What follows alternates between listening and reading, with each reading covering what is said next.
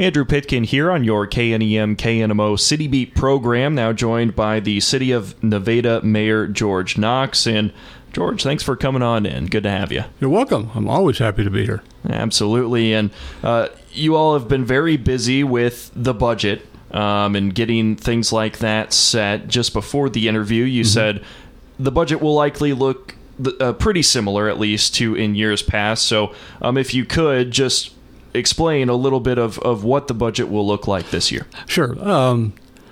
If I can walk you back a couple of budget sessions that we've had, work sessions. We spent the first two, and it was really well spent time with all of the council members really kind of getting to know each other, even though we all know each other, but we've never had the time or the opportunity to just talk about what our individual priorities would be for the city. And we found out so much that a lot of us are in line with each other. Yeah, no one was disagreeing in the direction we wanted to go. It was just, how to do it and when to do it. And I think you've heard me say over and over again, I'd really love to see the position split between the code enforcement officer and the building inspector. I don't know if that'll happen this year. Again, money is about the same as it was last year, but that's still kind of on the top of my list because our building inspector really needs to spend his time inspecting houses. And we're having a little bit of a boom in Nevada, which is great, with some new houses being built and some new sewer lines put in. And, I think Nevada has a very positive outlook in the future. And so we've got to keep up with that, and we've got to find different ways of getting more resources. But, I probably say this every time, but Ben Vickers is doing such a great job in bringing things to the city for their consideration. And so he probably keeps us busier than the city manager with all the stuff he's doing. But I kind of think it'll look the same. I mean, we still have the standard things to do. I always have to look at the police department, fire department for equipment needs for them, trying to keep our mill levy as low as possible, and trying to provide great services to the city. I will add, at the last council meeting, and I can't remember if you and I talked about it, but we now are starting to look at sidewalks in front of people's homes in a different way. When I first came on the city, I think I shared with you, we had one woman that was really distressed over her sidewalk was washing out underneath. And both Dr. Gallagher and I went out and met with her, and she was very disappointed when we told her that, sidewalks really your responsibility. And we talked about it at the last board meeting, and I'll be darned if Mark didn't go out the next day, and I don't know how the conclusion ended, but I know that he did explain to her that there's cost-sharing programs where the city would share some costs and she would share some costs. So I'd like to follow back up with her and see if she's happier than she was, because she's put a lot of time, money, and effort into her house, and it's a shame when you've got a foxhole, in the front for a sidewalk. But a lot of good stuff going. The bridge work is going to start fairly soon.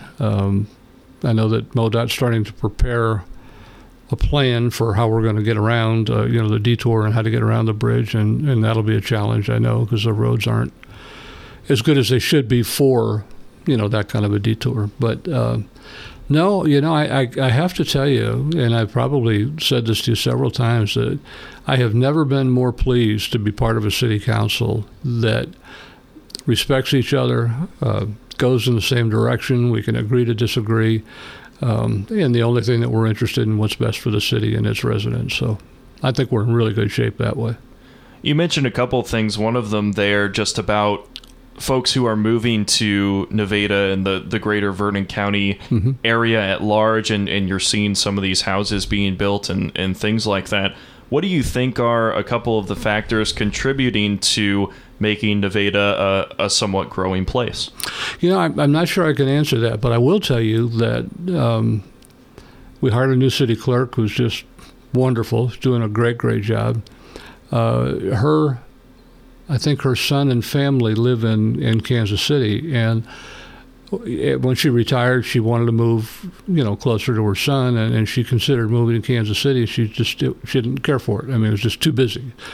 And I was surprised in her search of where she wanted to go that Nevada ended up to be one of the places that she looked at. And she said she really was impressed with our city. And, you know, those of us who have lived here for a while know that there's issues that we have to straighten out. But when she looked at the face of it, you know, she came, she bought a house, and we're so glad she did. So I think what we're doing is good, bad, or indifferent. We're attracting people that will commute to Kansas City or that area that don't necessarily want to live in a big city atmosphere.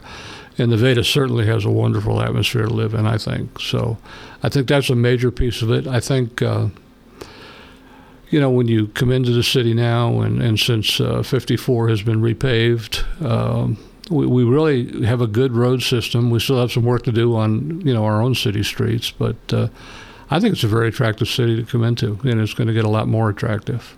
Well, I know that when my mom came down here and scoped things out 6 months or so ago, she said, you know, there's this restaurant, there, you know, all the well-known chains and things like that were the things that she looked to first. And so I know from that standpoint as well, we've got that covered fairly well. Yeah, we do. But let's not forget, we have some great mom and pops restaurants. I mean, you know, we've got so many great, you know, one-owner businesses that are just a blessing to have them in our town. So yeah, I think food-wise we're in good shape now. I'd sure like the Hardee's back, but I keep getting Carol Gallagher argues with me and said, no, it's got to be a Wendy's. And I said, well, it could be one of those restaurants they split in half. You know, one side's Hardee's, one side's Wendy's. And then she just looks at me like I'm strange, but. You're getting rebuffed one way or another. Exactly. That's the city of Nevada Mayor George Knox that we're talking to at this time. And you brought up Michelle Bailey as well, the new city clerk, mm-hmm. and how she's enjoyed settling into her new role. We got to talk about it briefly after the city council meeting, just the job that she's doing. But at length, or maybe a longer answer from you, what impressed you about her from some of those interviews or some of those first interactions that you saw of her? Well, first of all, we had some great candidates to interview. We really did. And in the end, it was very, very difficult to make a choice. Michelle brought her experience in government with her.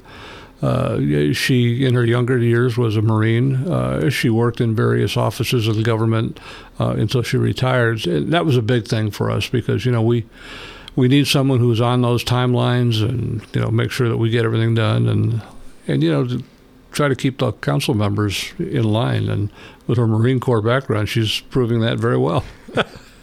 She's keeping you in line. I won't say totally because when I'm off my medications, you know, it's a different story. But, yes, she's a wonderful person. We're glad to have her.